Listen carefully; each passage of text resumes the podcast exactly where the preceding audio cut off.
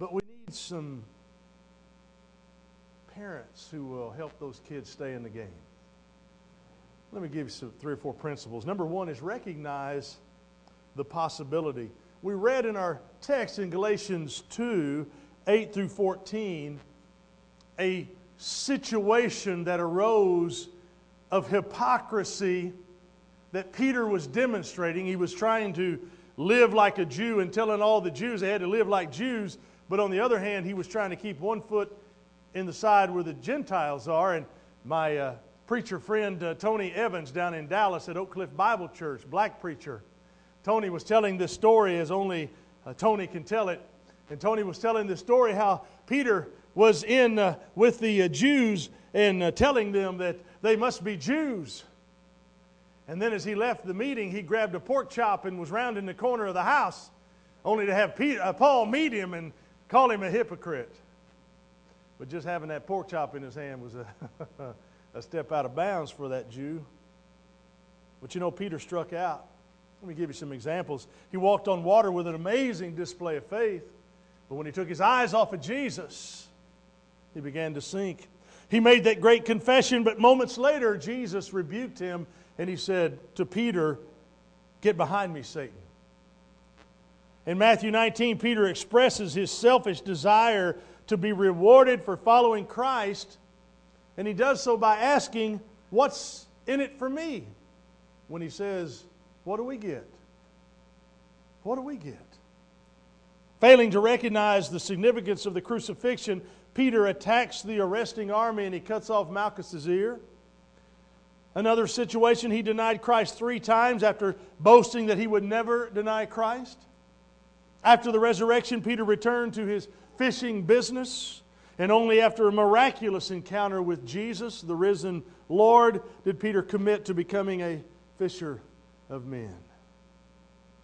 Fast forward to Acts chapter 10. It describes three divine visions that are sent by God to correct Peter's terrible racism and prejudice. Because he was an apostle didn't make him perfect. Because you and I are believers in Christ doesn't make us perfect. We're all works in progress. Can we get a hearty amen? amen. Works in progress. The application that we must make from Peter's life is to recognize the possibility of failure and work to prevent it. We must guard against ungodly pride that leads to failure. Proverbs 16, 18 warns that pride goes before destruction and a haughty spirit before the fall. If the great apostle Peter could strike out, so can we. One of the quickest ways to drive a wedge between a parent and a child is to create an environment where the standard of perfection quenches the joy of life. We must strive for excellence, but perfection is an unrealistic expectation. Our children will make mistakes, and so will parents. Many parents place unnecessary academic, athletic, or social demands upon their children to perform with perfection. Some parents fail to recognize the destructive message they communicate to their children, which is parental love is conditional upon the acceptable performance. Children need to know they are loved even when they strike out. I still sit in amazement of parents who will send their children on spring break trips knowing full well what goes on on those spring break trips. The tragedy of some of those trips is their children don't come back home we were barraged with that put in front of us. But the drinking and the sex and the total disre- debauchery of life. And parents saying, I know it goes on. I support what they're doing. Somebody needs to pray for that parent, don't they? I'm not advocating mediocrity. I'm not advocating accepting failure is an acceptable standard. But I am suggesting that one of the first lessons of helping your child not to strike out in life is to understand that in the course of a season, your child will strike out a few times.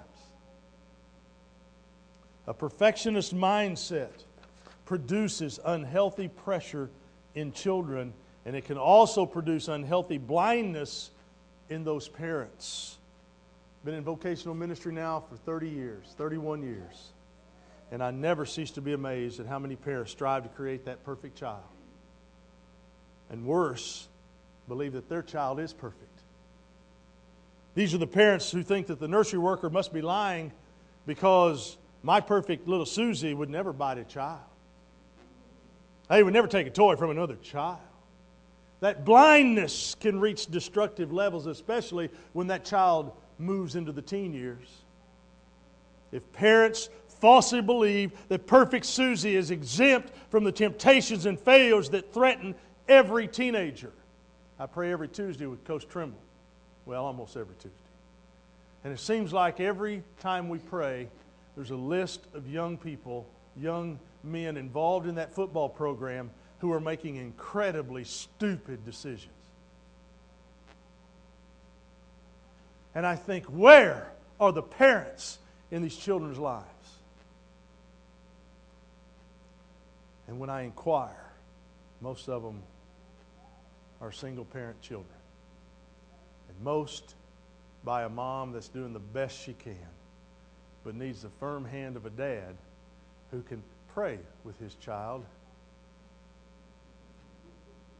Dads, learn how to pray with your children as you take them somewhere away from screaming distance so that no one can believe you're killing your child as you're praying with them. I learned a wonderful trick for our boys. I used to be able just to grab right above their knee on each side where the pressure points are on that joint and squeeze. And it worked wonderful. In fact, Mark, so much so, Mark claimed that when he tore his ACL in his knee, it was due to my pressure squeezing that created a weakness in that joint. I said, It ain't working, pal. But you know, parents, be careful. Don't be blinded by the fact that your precious little baby, your, your, your angel, could not be hell on wheels. Because they can be. Now, I'm not saying take the side of the other people who accuse your kid of doing something. Parents will always stand with their children, and they should. Amen. But don't be so naive as to believe that your little angel won't do anything wrong. I remember in youth ministry years and years ago, we had a young man smoking marijuana at his home. We had a summer intern living in that home, and he came and talked to me about it, and I said, Well, I was, I was pretty naive and young, and I thought you just go and tell the parents, hey, I think your kid's doing this, and you ought to check into it. Little did I know that you don't do that, especially to a parent who doesn't believe that their child does anything wrong. And so, some, some drug addictions later, some drug addictions later, that child finally decided to get help in their early 20s. But don't, don't believe in a minute that your, your kiddo's beyond the temptations and failures that threaten every. Second principle I would want you to know is to recruit partners. Understand that strikeouts and errors are possible. You can take steps to minimize that. Professional baseball players report to spring training every year for a time of intensive hitting and fielding in the basics. They do it every year.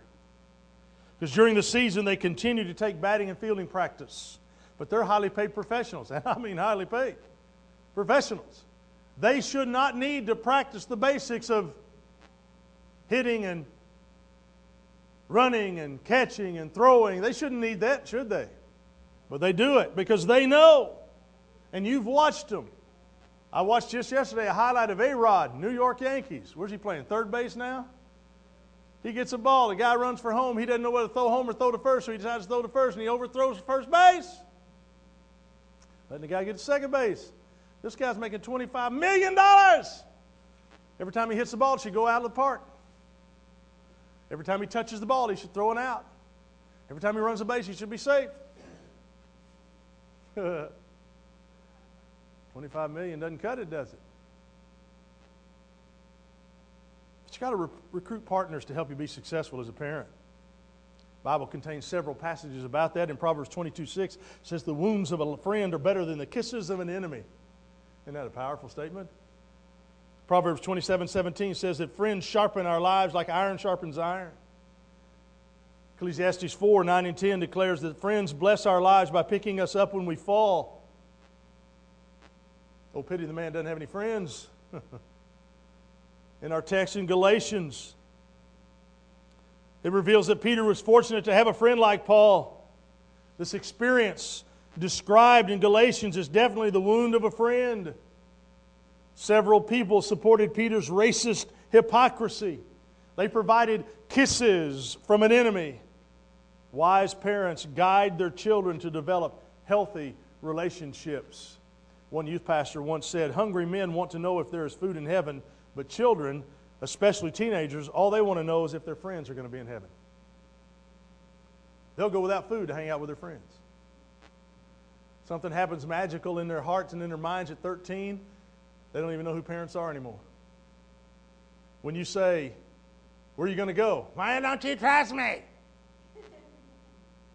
How long are you going to be out? Just a while. Who's going to be there? Friends. When are you going to be home? Oh, mother. Whose house are you going to? Copping that attitude, flipping that hair.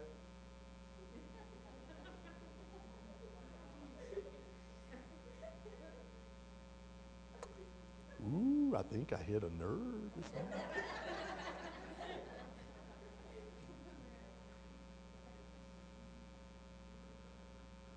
And I love it because teenagers will always say, I will never treat my kids this way. then they become one that is a parent. oh, and they're worse. Oh, they're worse.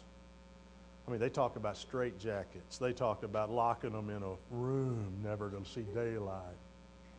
I still say, I still say Mark Twain had it. Put them in a barrel, seal it up, feed them through the knot hole, and at 16, plug the knot hole. I just, there's some merit. There's some merit. But what would have happened to Peter if Jesus, John, and Paul had not been his friends? Our world is full of enemies who will seek to seduce our children with kisses. Enemies will attempt to convince your child that parental guidance is, is unnecessary, that church attendance is a waste of time, that the material pursuits or personal pleasures are much more important things in life. Keep your child in church, parents. Lead them to participate in church and ministry activities where they can establish godly friendships. Peter needed great friends, and so does your child, and so do you. That's why it's important that not only your kids are at church, but you're at church with them. Can I get an amen? amen. Hello? I need a little louder. Amen. I mean, really loud. Amen. How about a hallelujah? hallelujah? Okay, throw your hands up this time. glory to God. Let's get a glory to God. Here we go. Ready? See, you're feeling better about this all the time. Come on now. I know Christian church won't go halfway. Have some fun, folks. Just take it easy. But you know, we need to recruit partners. Third principle, in one word repent. Repent.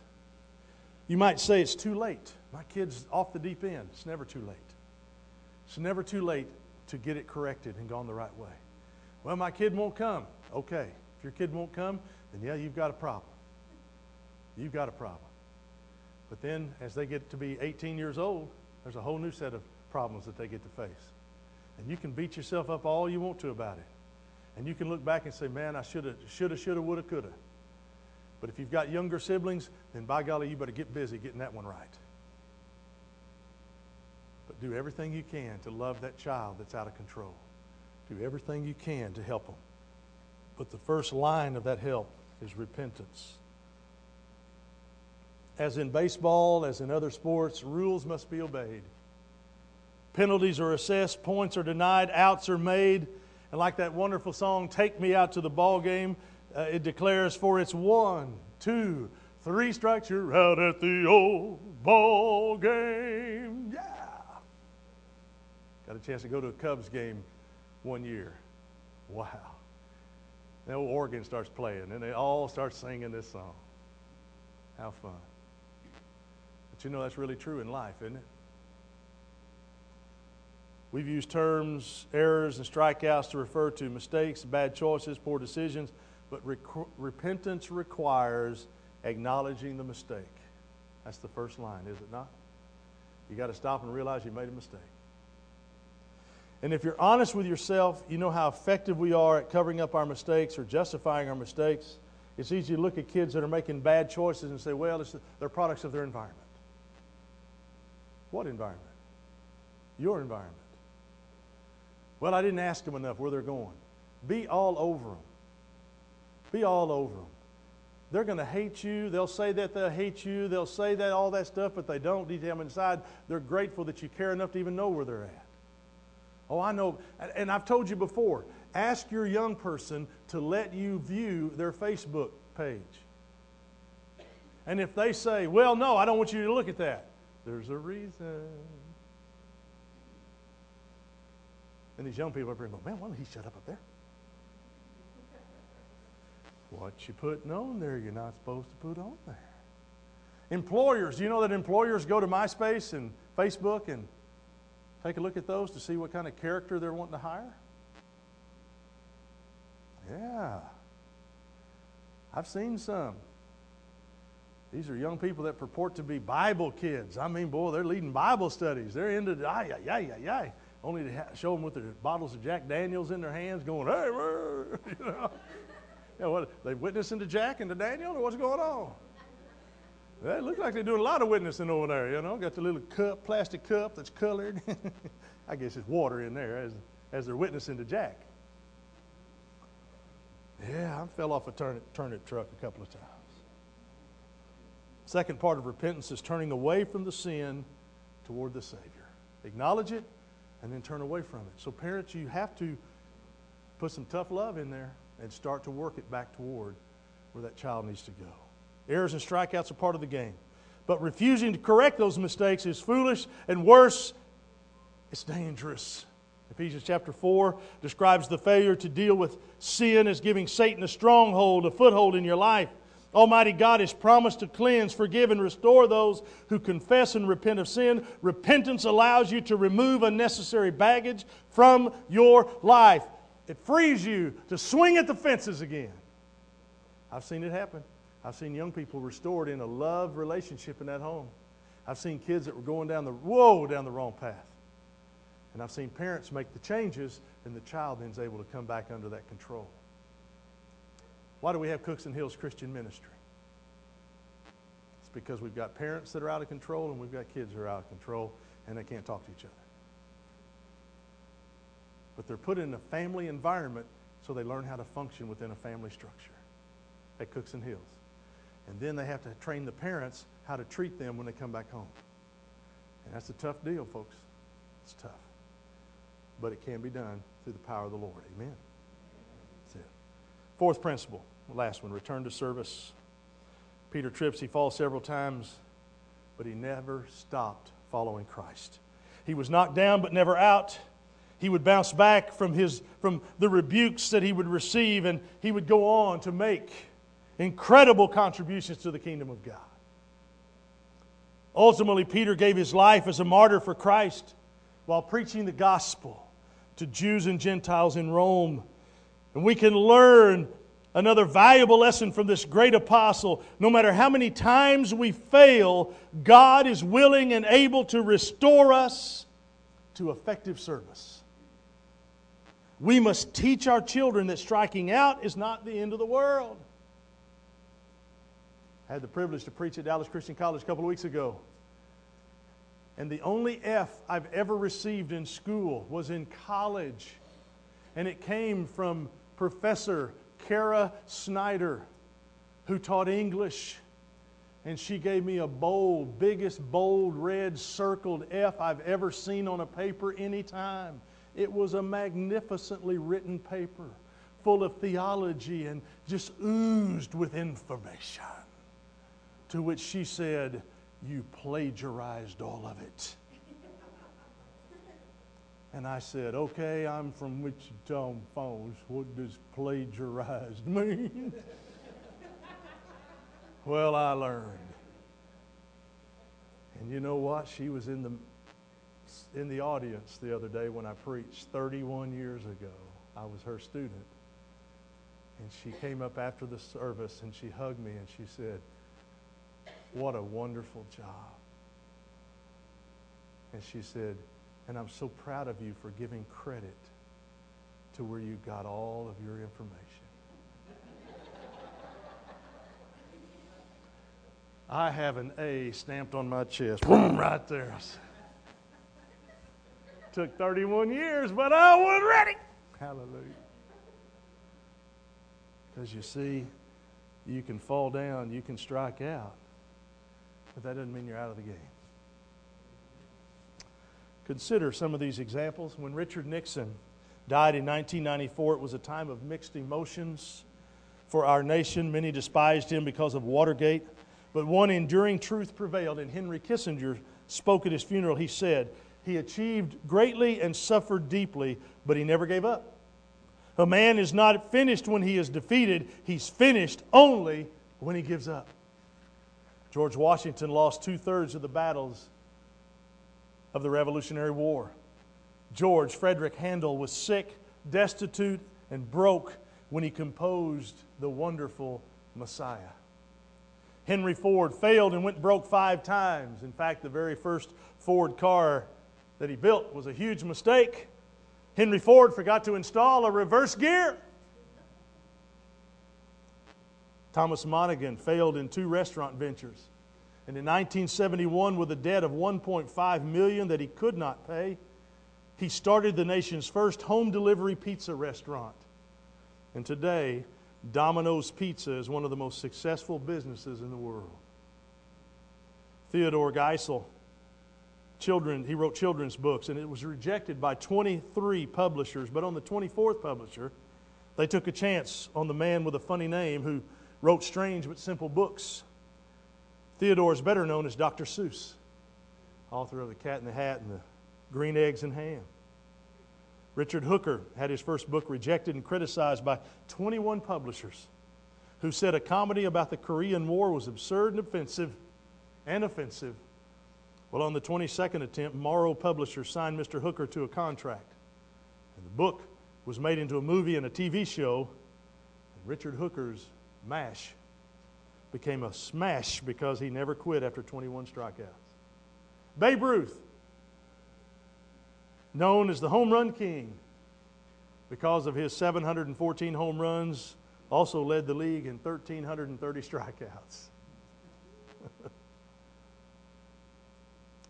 There's an assisted living nursing home in Royston, Georgia. Royston is the hometown of baseball legend Ty Cobb. The Ty Cobb Museum is located next door to that nursing home. Ty Cobb is famous for his accomplishments and for the tenacity with which he played that game in the game of baseball, but I will always admire him as I read this story of his incredible generosity. This medical facility caring for the elderly in the Royston Hospital, which provides excellent care, were, they were established with funds provided by Ty Cobb. History is clear about some of the bad decisions that Ty Cobb made during his life, but he overcame life's errors to leave a legacy of helping the sick secure medical care and encouraging students to pursue higher education through numerous scholarships. Ty Cobb was unquestionably the best player of his era. And some baseball historians believe that Ty Cobb was the best player of all time. He led the majors in hits, batting average, runs scored, stolen bases.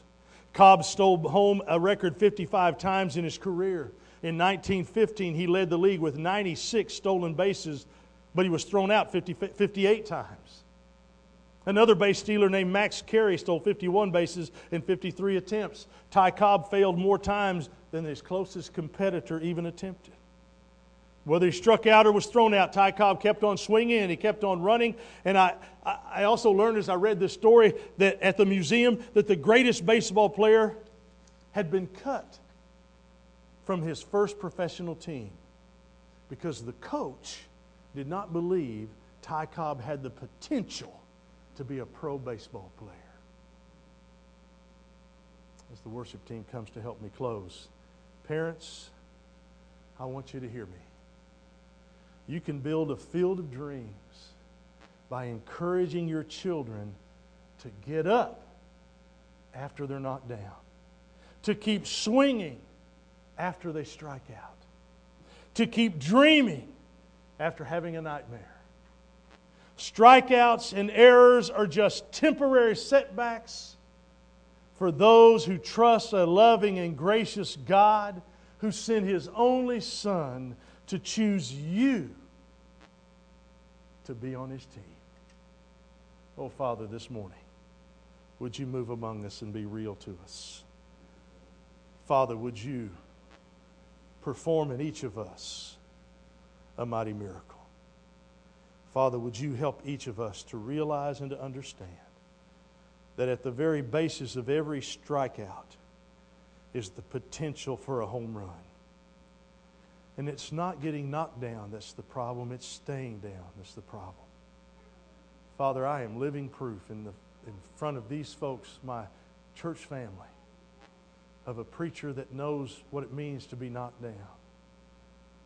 But Father, I'm also living proof of what it means to get up and to find victory again in your life. So, Father, I pray today that if there's a parent in this room who's struggling with the raising of a child or several children, that you will reassure them of your presence, you will reassure them of your love, you will reassure them of your assistance in their life. And Father, they may be at wit's end and have no idea what to do. There's help for them if they will, but reach out and, and call. Father, for young people that are sitting in this room who maybe are at odds with their parents, who feel their parents are invading their space, who feel their parents are too nosy, who feel their parents uh, are overly protective, are too strict. Father, would you reassure them that it's because their parents love them so much and the parents do not want to see them suffer strikeouts, that they act the way they act. Father, there is too much temptation. We fight a formidable foe in Satan, and he wants nothing better than to sideline parents and children as they walk and grow in you. Father, today, whatever might be on the heart of a young person, an adult, a parent in this room, if they need repentance, if they need encouragement, whatever it is they need, would you move in them? In Jesus' name we pray. Amen. Let's stand and sing our hymn of